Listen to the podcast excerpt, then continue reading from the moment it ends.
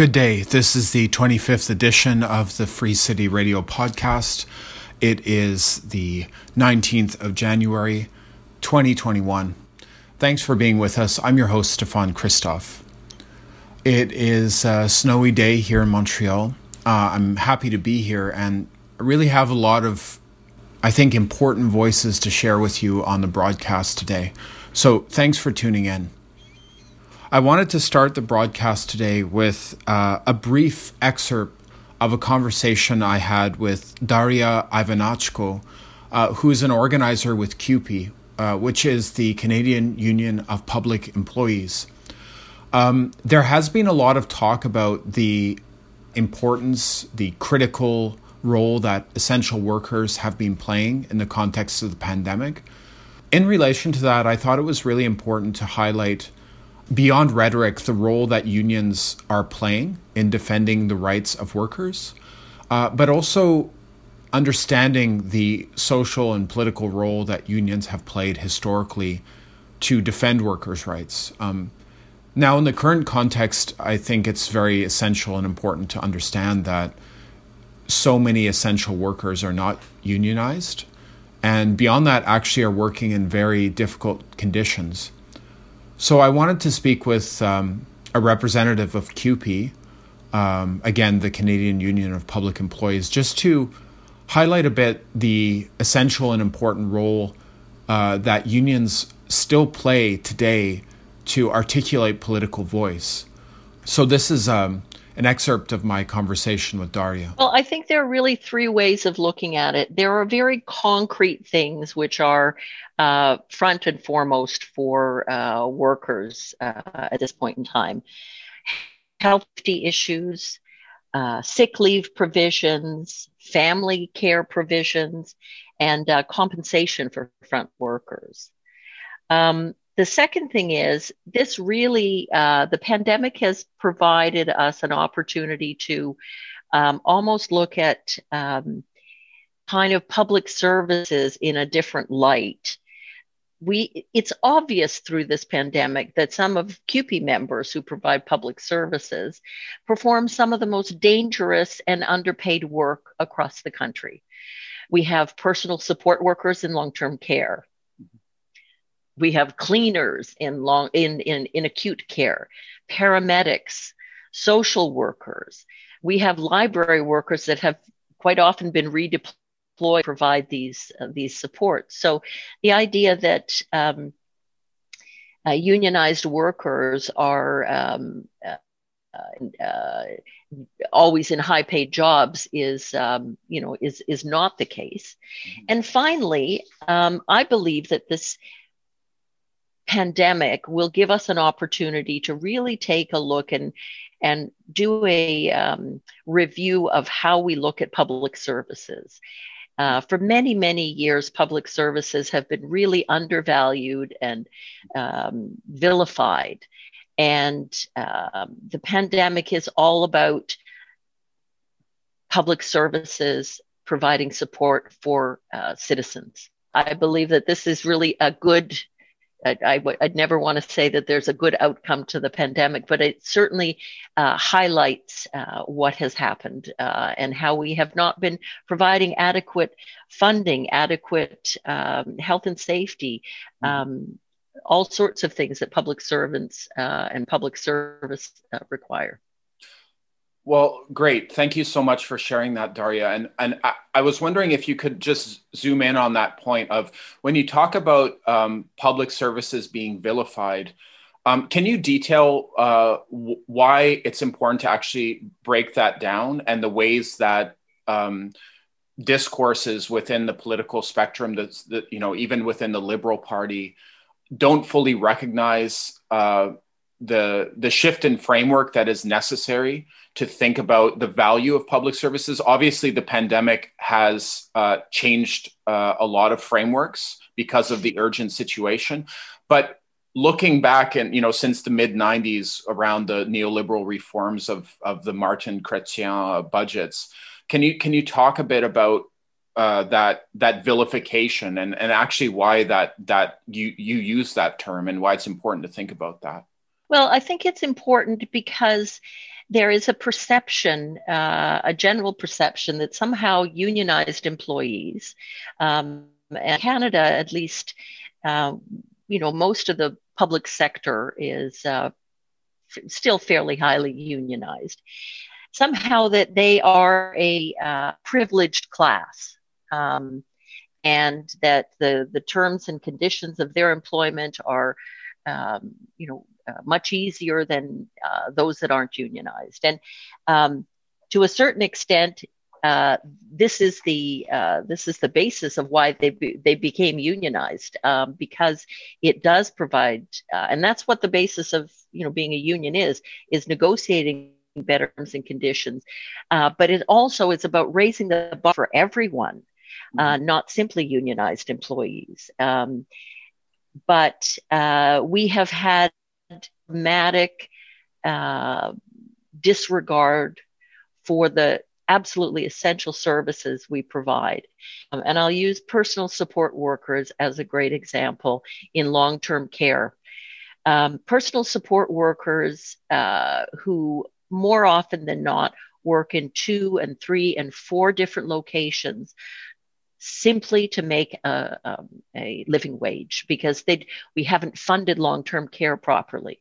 Mm-hmm. So you have um, personal support workers that um, it was a terrible uh, news item here in Ottawa where personal support workers um, are living in shelters because they can't afford rent mm-hmm. in the city of Ottawa, and they come back to the shelter and they brought COVID back because of where they were infected in long term care. Um, there are uh, generally, I think people think of public sector and uh, a very small number of, um, you know, white collar workers that you know have job security for life um, and this pandemic has really shone the light on both the essential services and some of the the the actual um, terms and conditions that they mm-hmm. work under. And these are very dangerous terms and conditions in some cases. Yeah. So, in terms of uh, rethinking uh, how, I mean, CUPE, the Canadian Union of Public Employees, I, and and uh, yeah, so I, am mentioning that just to underline, you know, who CUPE represents, um, and so yeah, in terms of rethinking the the the conditions of uh, workers. Let's maybe look at this issue of long term care homes because I, I, know that CUPE has spoken out about this and and the conditions of workers. I mean, unfortunately, here in Quebec, we have a situation where um, some of the uh, CHSLDs are um, private. So basically, the conditions are even worse in the private ones for workers and for the people who live there. I mean, that's really what it comes down to. Um, but even in some of the public ones, there has been exactly the issues you're describing. So if you don't mind talking about that a bit more, but but looking at it in a bit of a systemic way because i do i, I do uh, hear that being discussed in the media. For example on cbc there has been discussion about the conditions of um, the chslds in quebec or long-term care homes in ontario and beyond but not really an analysis about why workers are in that situation and the importance of addressing that. Uh, i think there are um two things come to mind right away. Um, many of these positions are held by women.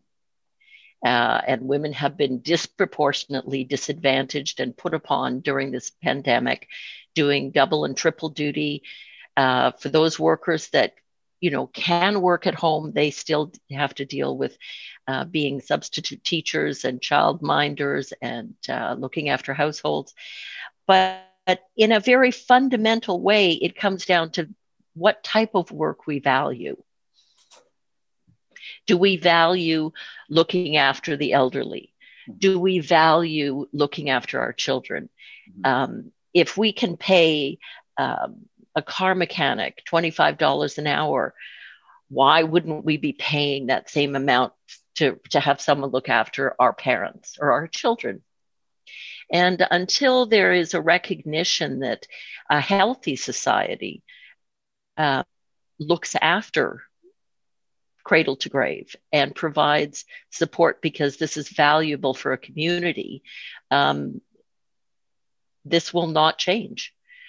We have, it's uh, it's interesting in Ontario. We um, during the first first phase of the pandemic, um, the army came in to deal with some of the uh, terrible conditions in nursing homes. All I can think of is for 15, 20 years, we've been saying the same thing. You know, we have a minimum standard, a minimum requirement of, of X number of uh, hours of care. Um, and uh, until that is dealt with, until funding models are dealt with, we're not going to be able to, to change that. But um, people paid attention because the army was brought in. Um, and yet we have been active uh, continuously on this. This is not fallen radar. The same way we've been active in advocating for uh, a child care program, a national uh, approach to child care. Mm. So these are just, you know, both both ends of the, you know, continuum of of where we need uh, where we need support. But I I believe that does come back to what we as a society should be valuing and how those values are changing. And I think that during the pandemic, people are looking um, for common solutions. And at its very core, that's what a union is it's a common solution. Mm-hmm. Uh, it's not an individual solution, it is a common, it's a collective action to take mm-hmm. control, responsibility, and, and fight for better conditions. And um, I think that that's one of the reasons this discussion about unionizing has become so um, uh, is under the microscope because there is a shift. There are people looking for uh, better values as uh, citizens. There are people looking for um, collective actions to uh, to solve problems. That was uh, part of a conversation I had with Daria Ivanachko, uh, who is um, an organizer with CUPE, uh, that is the Canadian Union of Public Employees. Um, I really want to highlight how important unions are. Um, not, of course, just in the context of the pandemic, but also more generally. I think the discussion that has been happening around the importance of essential workers is huge. Um, but the question really is beyond um, sort of rhetorical support. What are the changes that need to happen uh, in society around um, the economics and politics of work to ensure in the future that workers are not uh, in positions where their rights are being disrespected or disregarded, which we've seen consistently throughout the pandemic, especially with non status workers and people uh, in precarious situations. This is Free City Radio, um, and uh, thanks for being with us. I'm your host in Montreal. I wanted to go to a track now by Galia Bisangalivia. This is a beautiful piece. Um, it is called Zalanash. And also thanks to uh, cellist Julia Kent in New York, who um, shared this track recently uh, for a mix on Free City Radio. Uh, I've been inviting artists to make mixes for our SoundCloud, which you can listen to at soundcloud.com uh, slash Free City Radio. So here's a piece by Galia.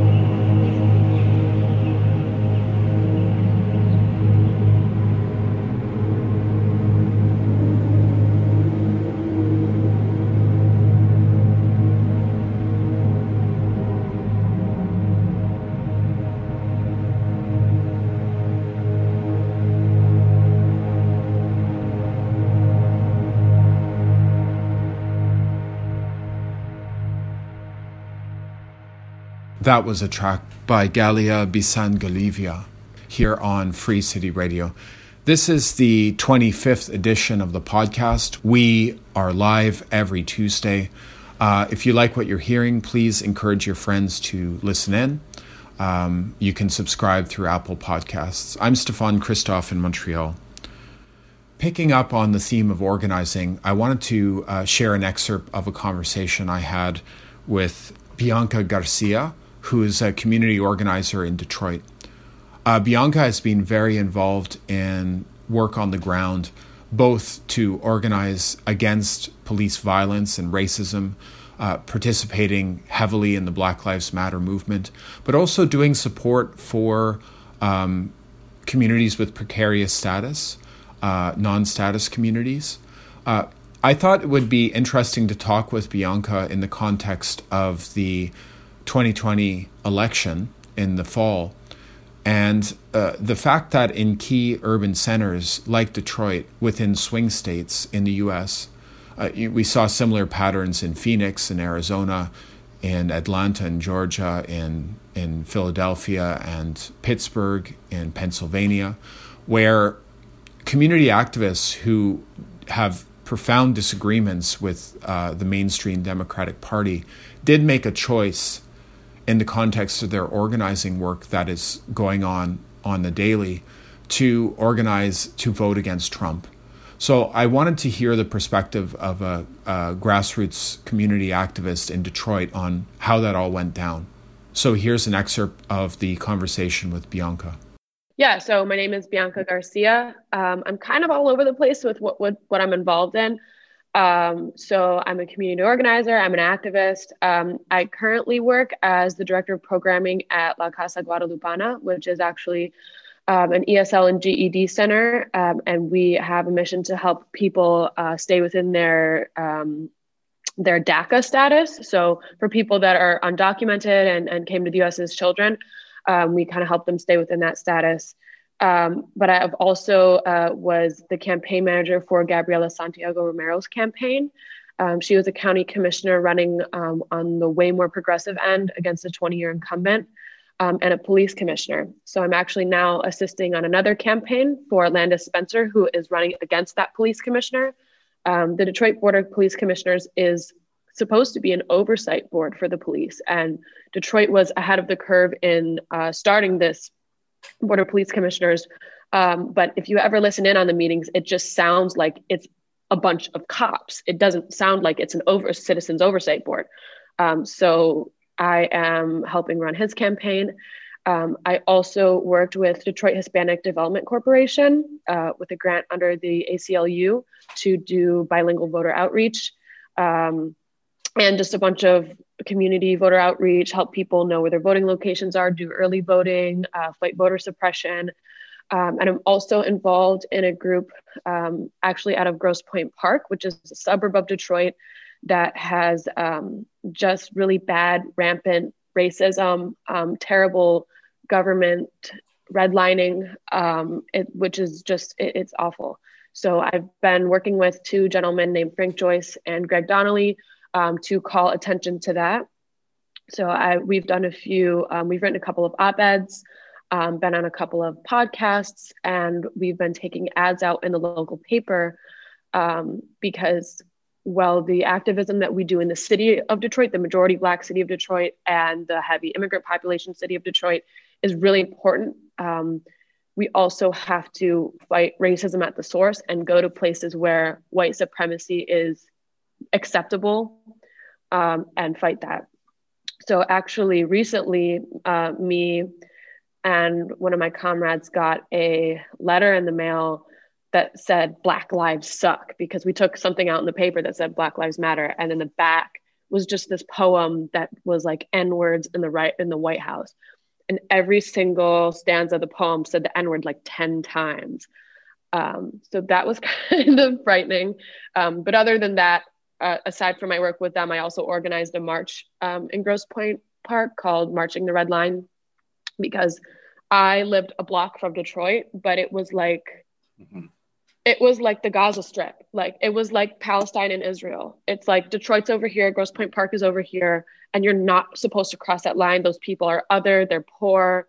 Um, it was, you know, they're terrible, criminal, violent, prostitute people that we can't go over across the street so I marched that line um, and with about 200 people uh, of all walks of life, and it really upset people. And I've definitely been a target of people on Facebook or people online, mostly older people that are really threatened by the public calling attention to their white supremacy and people not being okay with it. So, yeah, I, I'm have my hand in a lot of things. Um, sure. There's also a lot of articles that talk about the Grosse Pointe Antifa, which I don't know if in Canada you guys have heard much about Antifa, um, but you know it's basically anti-fascism, and Antifa is not a real group. Nobody, there's no Antifa forum that no one knows about. Sure. It's not really a real thing. It's just anybody who's anti-racist is now being called Antifa.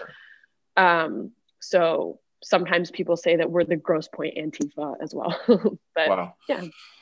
Bianca, um, thank you so much for highlighting all of that. I mean, there there's um, a lot of issues there. Um, yeah, I, and and um, I'd love to try to address some of the overarching um, campaigns and, and issues that you're drawing attention to. So, mm-hmm. in regards to systemic racism, uh, Detroit and Michigan more generally uh, illustrates uh, systemic racism in so many ways. Um, yeah. And in the recent presidential election, there was such a huge discrepancy in terms of um, both the media rhetoric around, well, especially on the right, around the right of people to vote in, in Detroit and also yeah. sort of campaigning around the legitimacy of people's right to vote in Detroit.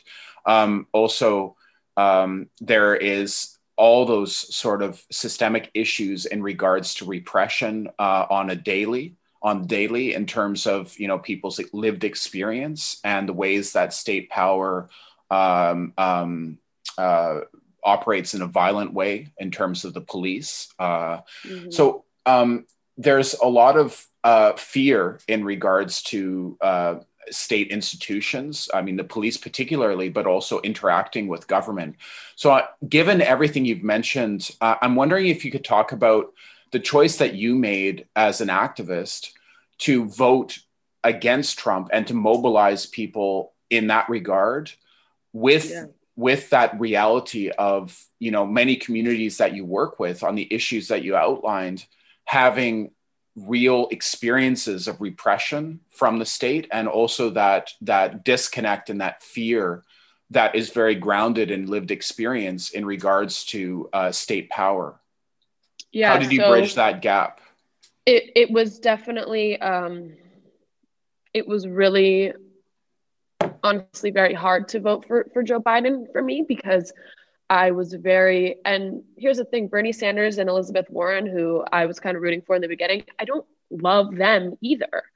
Um, but I, th- I thought Bernie Sanders was the best option. And once he was kind of out of the picture, I wasn't really feeling great about Biden, but I knew I had to vote for him um, because of just the, the boldness that people have in, in supporting Trump and in being very honest and bold faced about their white supremacy and their racism and their prejudice. Um, when I was running Gabriela Santiago Romero's campaign, uh, we had one of the toughest districts to be running in, not only because we were up against a well known police commissioner and a 20 year incumbent, um, but also because the incumbent is, is quite um, complacent and kind of just lets corruption happen at the county level.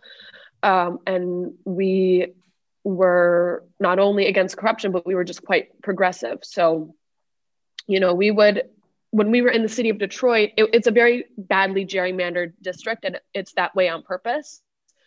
Um, and so when we were in the city of Detroit, it was um, the issues we were dealing with was more so voter suppression, people not knowing when to vote, people not knowing that there was a midterm election because this was in August, which is really awkward because it's a primary in August and then the sure. um, the general in November. And a lot of people don't vote in the primary. A lot of people in the city, especially, don't vote in primaries. Um, sure.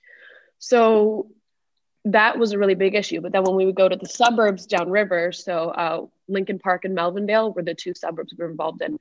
There were literally Confederate flags on people's garages or flying really high in front of people's houses. All of those. I don't know if you've ever seen. Um, there's like these Trump train trucks where people put like flags and bumper stickers and all this like Trump um, paraphernalia all over their vehicles. So, you know, we were knocking on doors, or it was against coronavirus to, to be knocking, but we were doing literature drops and then talking to neighbors that happened to be outside or in their yards. Um, and some of those houses had uh, like clearly racist things going on. And seeing just the sheer amount of Trump flags in this these neighborhoods yeah. really activated me to be like, this is not this is a lot worse than than I thought it was. Wow. Um, and so we um, we had a really sad loss, and it was kind of like the old school political machine of hidden corruption had won. Um, but I didn't want to be defeated, and I that really was around the election of the commissioner that you were campaigning on in yeah, the, the summer. Yeah, so that was in August. We lost in mm-hmm. August, um, and we didn't lose by that bad of a margin. Um, it was sad because our opponents didn't really do any campaigning or really have any type of campaign staff or raise any money. Um, sure. And we worked really, really hard. But I think um, being progressive was a little bit too much for our constituents. And when that was lost, I wanted to do absolutely everything I could to encourage people just to vote for Joe Biden because there seemed to be this um, this reluctance to even vote for him because people were either like he's not progressive enough or look what happens when there's this big discourse around look what happens when we elect democrats just to elect democrats so that they're not republicans and they don't get these things done they don't do healthcare for all they don't uh, they don't do anything for immigrants they don't do anything for anti-racism mm-hmm. all they do is sit there and be complacent sure which is is very true but this was a matter of falling into fascism or not. Um, wow. And I think people really were not understanding that the first four years of Trump was kind of more him dipping his toes in the water, seeing what he could get away yeah. with. And the next four years was possibly uh, a lot worse. And there's also a lot of things with the media cycle that we're not paying attention to, like all the families at the border and the children that are in cages and sure. the completely systemic um, racism that police are um, you know just ambushing our neighborhoods with a lot of people forget about all those things so you know it was going to be a hundred times worse with another four years of trump. And i knew i had to do everything i could to get biden in office. So i just wanted to uh, rewind quickly um, if, if you don't mind. Uh, mm-hmm. as a community activist um, you know thanks for sharing these thoughts about the the picture of the us federal government. Um, but just for people to understand who aren't on the ground in, in your community, why yeah. the uh, campaign in the summer took place and why that was important for you uh, because I, oh, I yeah. the two things are connected and I, I, know that you've been involved in you know demonstrations against uh, police violence and police killings um, mm-hmm. in in the Detroit region. So, mm-hmm. um, if you could talk a bit more about that campaign in the summer and how it's connected to this this broader work that you're doing, just for context. Yeah. So, um, Gabby's campaign actually started um, over a year ago. Mm-hmm. Um, so we, which isn't very common for these small, lesser spoken about positions. They usually start pretty late, even if they're a challenger um, and they raise a lot less money, but uh, that's by design. Um, these positions are not spoken about very much. So there's a really big disconnect between what the public knows, what the constituency knows, and what's going on in the government. Um, similar to Canada, we have lots of levels of government. So, like, I know you guys have like um, at least in Ontario where I had been living before, you have if there's like regions like the York region has like the regional government, you have city government. Um, but in the U.S. with you know with our constitution being very based off of states' rights, mm-hmm. there's like very big differences between counties, municipalities, um, and states with like very different types of laws. Even when it comes to really fundamental things like abortion, marijuana laws, anti racism things, um, anything that has to do with like what corporations are allowed to do, that can change just by like crossing over to another state or another county. Mm-hmm. Um, and it. even that's not stressed in our public education system, even the like better high school I went to, because our schools funding are based on property taxes, which is very prejudiced. Um, I ended up going to a pretty good high school and still in the advanced government classes at the good high school with all of the extra funding. They didn't make it very clear to us how important local elections are mm-hmm. and how, yes, the president sets the stage for the country, our international relations, the overall mood of what's going on. Um, but your city council person sure. your county commissioner is way more impactful to you mm-hmm. um, and so you know especially majority black cities like detroit have been systemically not educating people on those things so mm-hmm. The reason why the campaign in the summer was really important um, mm-hmm. was not only because county commissioners do things like there is a county police force. We help uh, do things with the state police as well, but they fund some of the biggest prisons, um, at least in the state, maybe in in the country. Uh, Wayne County Jail is a huge jail. Uh, a, so many people are incarcerated in there, and most of them are pre-trial. So they're people that can't pay bail that are sure. just being held, and sometimes there's people in there. Some more often than not, it's for like backed up traffic tickets or like sure, not sure. paying child support or nothing violent, no weapons. Mm-hmm. Like a lot of it is um, because people are in poverty.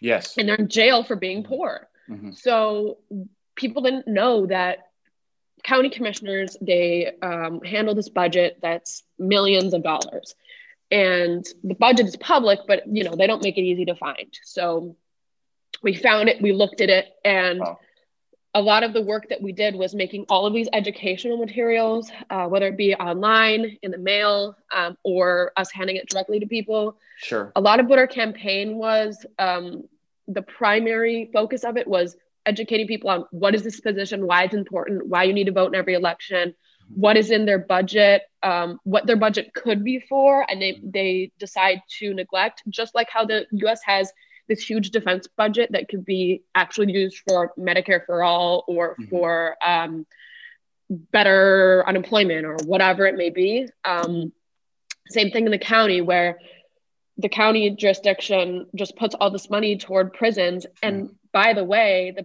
prisons have been in terrible conditions, and there's articles about the prisons having maggots and um, human feces everywhere and just like completely terrible living conditions anyway.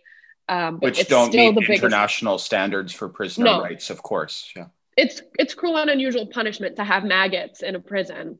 Yeah. Um, and so, you know, that budget is going toward this prison, and for what? It's it's not. E- there's nothing even going on. And then there was the failed jail, which was like this huge prison project that they never finished. Okay. Um, but it could be going to after school programs, um, parks, food assistant programs, um, supplementing people's wages that are underemployed and sending them debit cards in the mail with a few hundred dollars every month. It could go to a plethora of things. Sure. And people didn't know that. The mm-hmm. county is a is very um, is very secretive about what they do. And our county executive, Warren Evans, which is kind of like the governor of the county, um, has just allowed rampant, really bad um, hiding of money. There's something in the US called Head Start, which is like um, grants that the federal government then gives to counties or cities to disperse to sure. things like churches uh, or community centers for them to run daycare or preschool programs. And this is and, just outside of Detroit City. Mm-hmm. Yeah. Okay. So Wayne County, Wayne yeah. County is the county that Detroit is in. So it's yeah. the government level right above the city. Um, but basically, the Head Start programs have been known to give money to these churches, and then the programs never start, and the money is missing, and no one knows what's going on. So there's all sure. this corruption.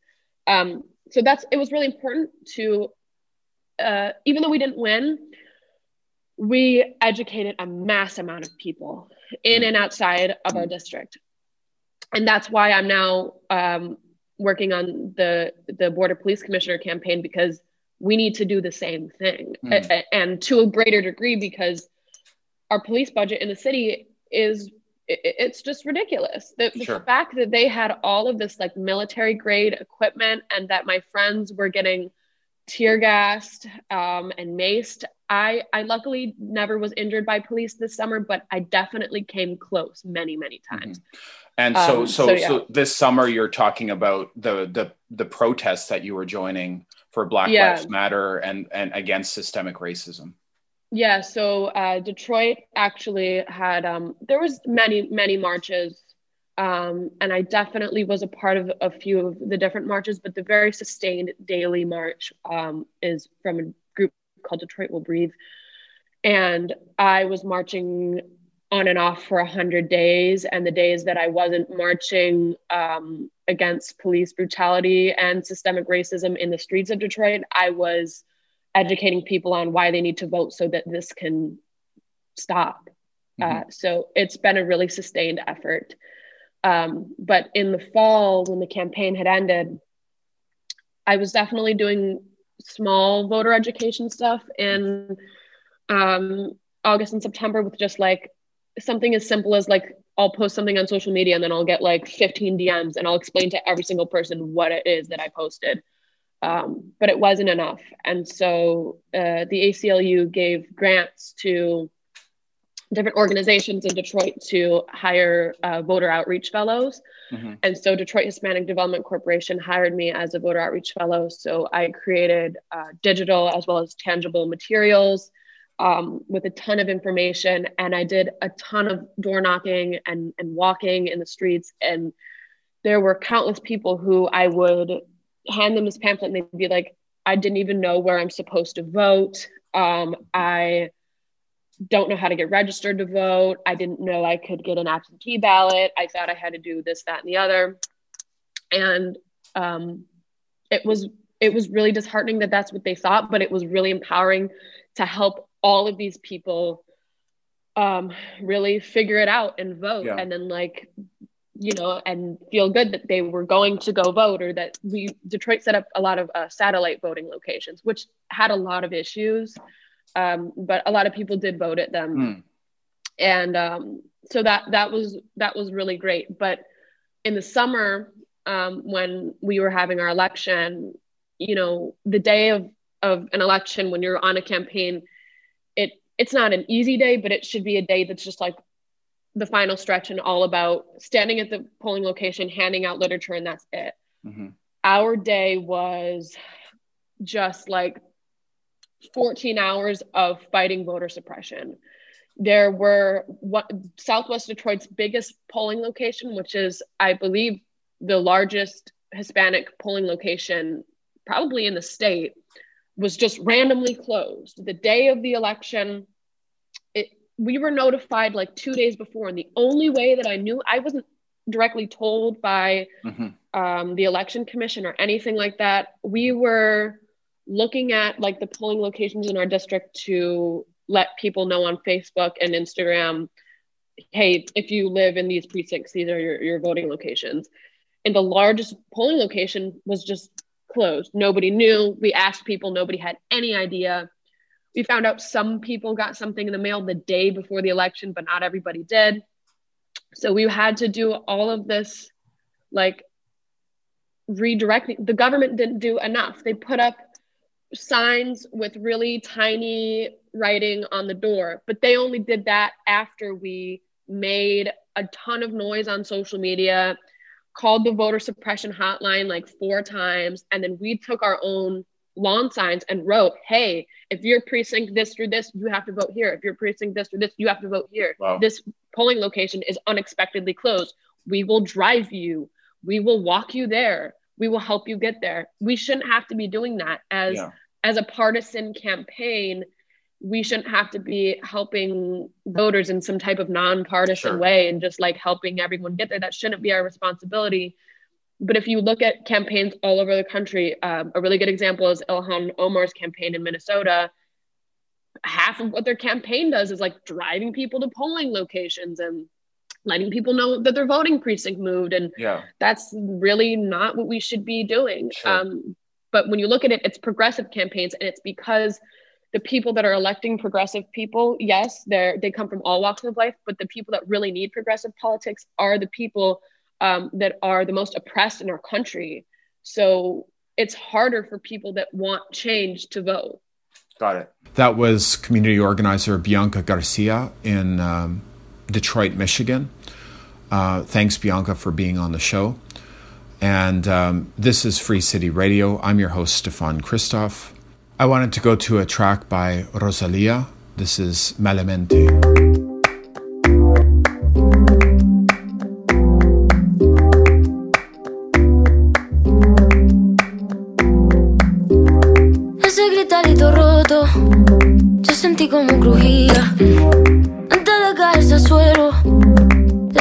C'est bon.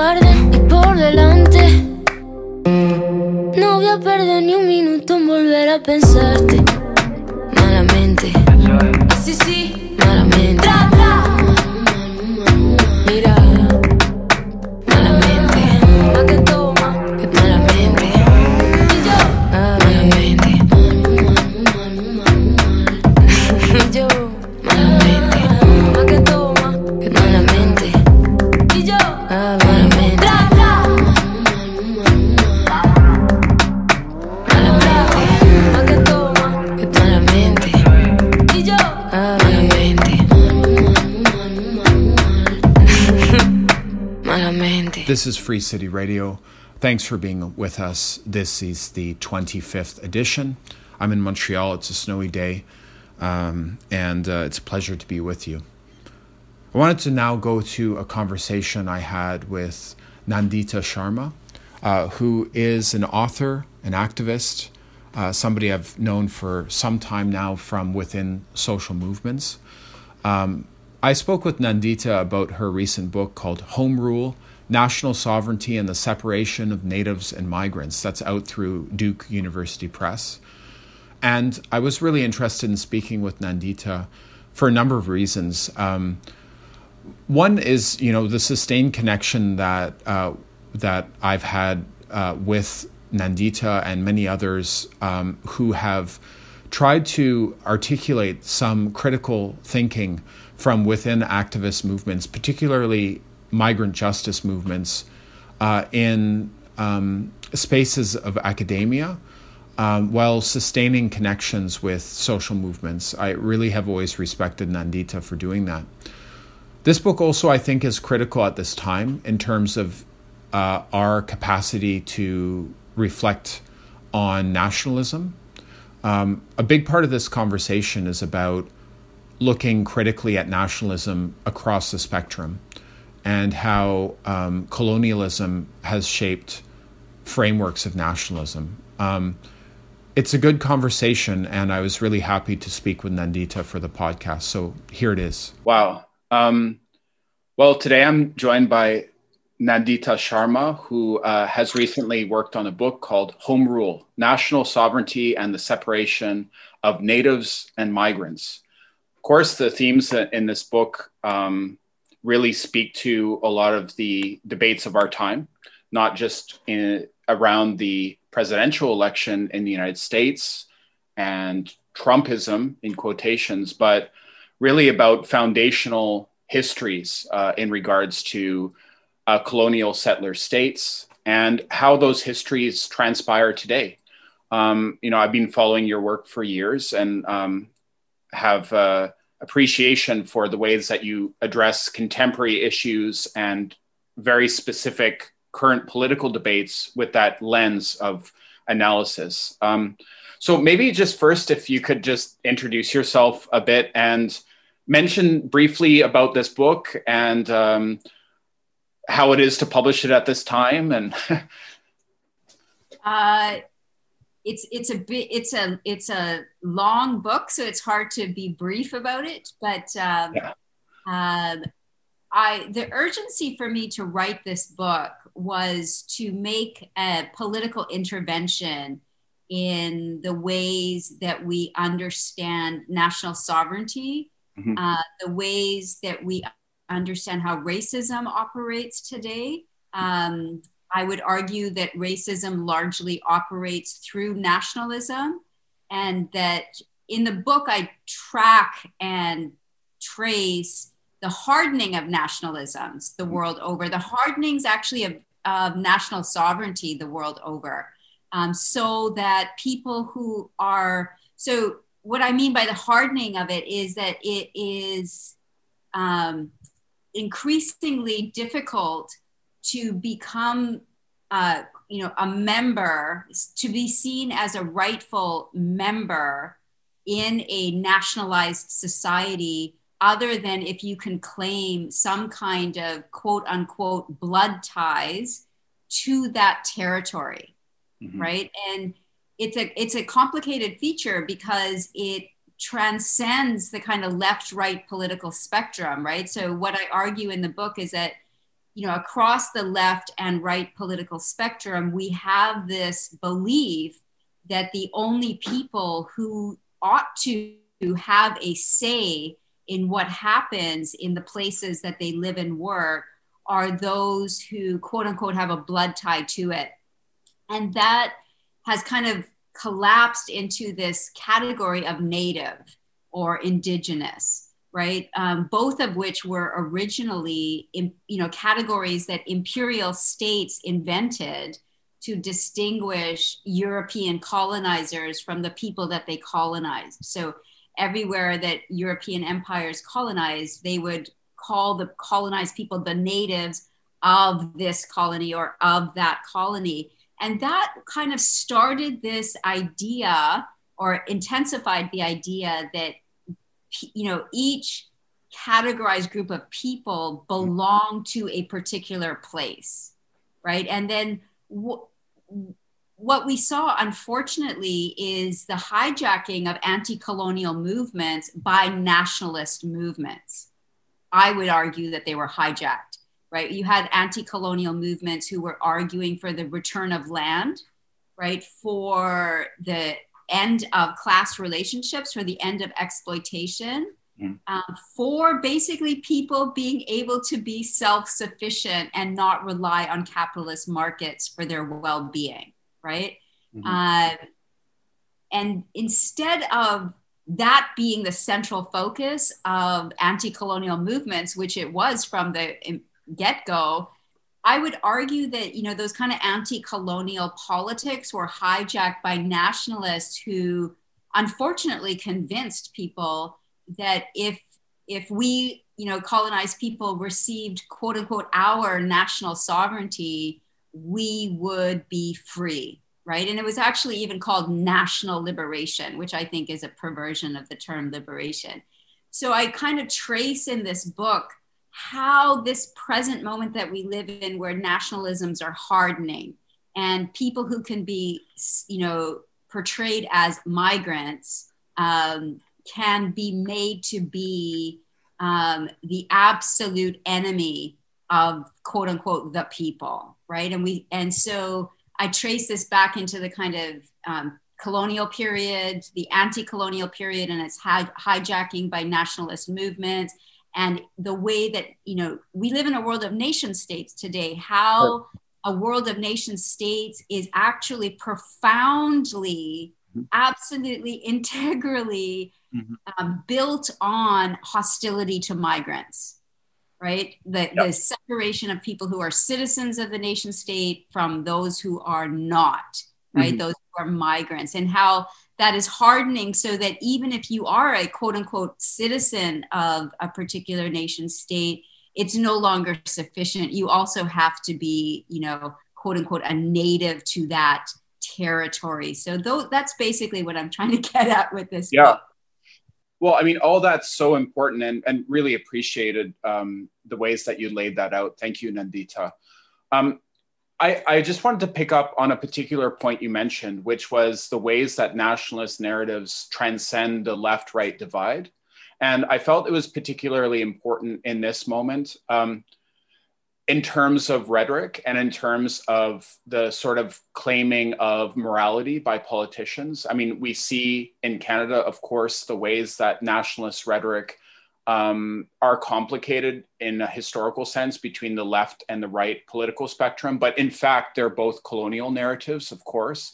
But in the contemporary setting, and also, of course, in the United States, um, these ideas apply to Western Europe and Europe in general. But um, I, I, just was, was wondering if you could I was wondering if you could talk a bit about the the ways that it's important to actually analyze that uh, the the transcendence of the left right colonial uh, political spectrum or neo colonial in the contemporary setting, and why it's important to look at that critically uh, right now. Yeah, so I think it's important to look at you know how both the left and the right have kind of bought into uh, nationalist politics mm-hmm. uh, and nationalist stories about themselves and about those who are, you know, the outsiders to whatever nation people imagine themselves to belong to. Um, and I think it is about the structures of the of the global capitalist world that we live in, mm-hmm. right? We live in a world of nation states, and I, I keep saying that because I still hear people acting as if we, li- you know, talking and acting about how we still live in a world of imperialism right? I think unless we actually grapple with the fact that nation states are the kind of institutional um, you know mechanism through which global capitalism operates we're still going to be a bit fuzzy about our political demands about our political analysis about how we see each other as you know being in sync with one another in terms of making you know radical revolutionary demands right? If so too much of the left and certainly the right the right has completely understood far better than the left how important nationalism is right? And how important the structure of the nation state is uh, to far right fascist politics right? I think the left is still fuzzy about that right? They're still you know certainly the you know liberals are absolutely you know completely blinded by the nation state. But even the left there still is a kind of fuzziness that allows us to think that some nationalisms are okay some national sovereigns are okay and are actually liberating um, so that we fail to see that capitalism that global capitalism relies on nation states for two for two in two main ways i would argue. One is politically yeah. right? They were you know global capitalism isn't just an economic system. It's a you know it relies on the political system of the nation state today right? It relies on us feeling and acting like we are members of some nation that the state then represents right? So politically ideologically that is a very, very important role that nationalisms and nation states play to um, global capitalism. But secondly, global capitalism um, operates through nation states in the sense that it creates competition within the global capitalist system, right? Each nation state offers capital investors particular terms of investment, particular mechanisms to discipline and punish the labor that is uh, you know existent in its territories. And it you know it operates in such a way that there's competition right? And that competition feeds it's like a it's like a um, a loop right? That competition within the global capitalist market intensifies the political association with nationalisms because then we think oh canada needs to protect us from china right? Or you know whatever whatever national sovereign I want sure. that doesn't yet exist, mm-hmm. right? I want to separate from Canada and I want some other national sovereign. That national sovereign will protect me and my territory from global capitalism, right? So it's this kind of, I think the left and the right um, are really in sync in their failure to analyze nationalism is actually one of the most important things that we need to delegitimize and to reject. Yeah, I, I would thank you for sharing all that, Nandita. I was wondering if you could address the importance of vigilance in terms of uh, uh, recognizing that sort of rhetoric when it comes up.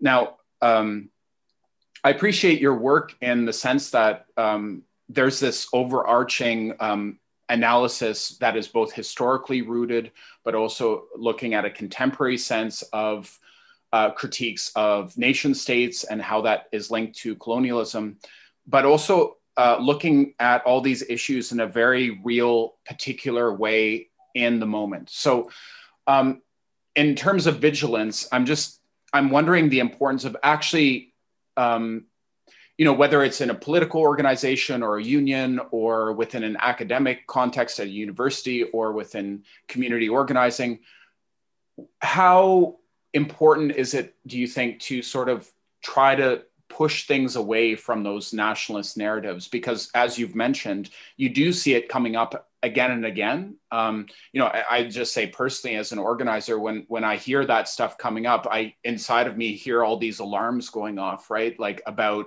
playing into these narratives about nationalism and how dangerous it is for our long actually our long-term success in trying to build um, the, our capacities to deconstruct these systems of oppression, these systems of racism, these systems of colonialism? Yeah, I think that you know um, it's it's a hard it's it's a very very difficult situation because nationalism is so legitimate to people right it is you know even the left does not if if the left can't challenge nationalism who's going to do it right certainly not the right because it benefits them greatly yeah. Um, the problem that we have, of course, is that the structures that we have yeah. uh, to make some significant gains for ourselves, right? Like sick pay during a global pandemic, mm-hmm. like refugee status, right? Which get which entitles you to not be, you know, necessarily hounded by the immigration police. You know, all of those kinds of you know access to land access to jobs that pay well right access to healthcare all of those things are built on our acceptance of the current system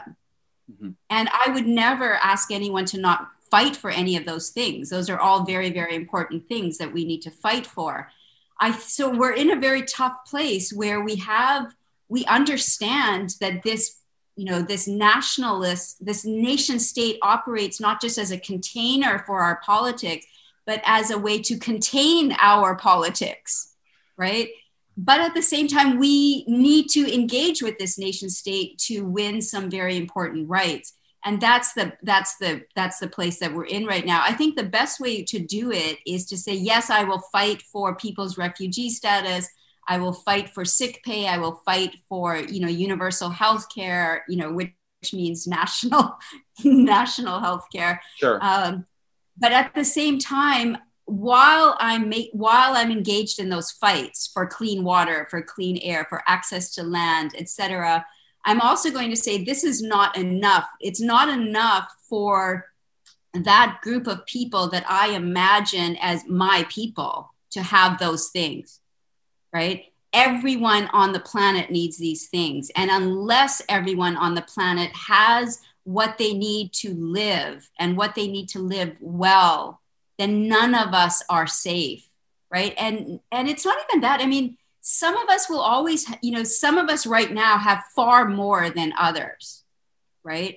Um, you know, one statistic that is absolutely stunning to me is that um, and this is a, a, American statistic, a U.S. statistic, is that the bottom 10% of the U.S. Um, uh, the people that live in the U.S. the bottom 10%, right? And if you're in that bottom 10%, life is shit, right? That bottom 10%, life is very, very hard. Mm-hmm. That bottom 10% is better off in terms of life outcomes mm-hmm. than two thirds of the world's population right? That is a shocking statistic. Mm-hmm.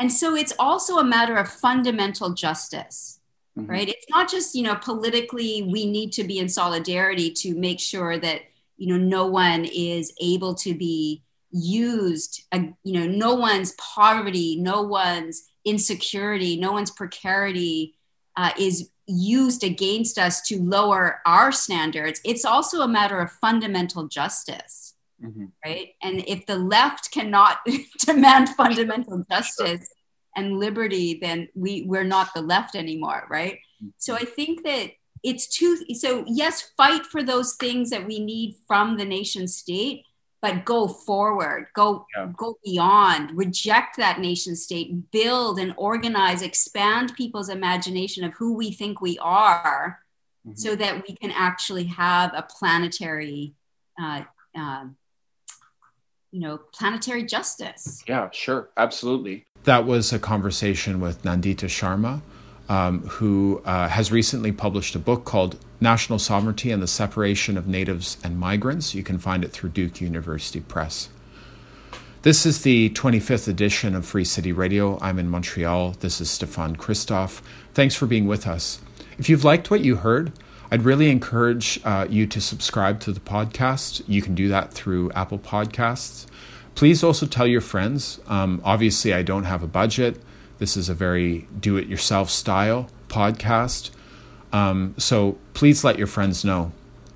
Free City Radio also broadcasts on CKUT Radio, uh, community station here in Montreal, every Wednesday at 11 a.m. So, um, yeah, you can check us out there too. Um, the content for our uh, community radio broadcast is usually a little bit different.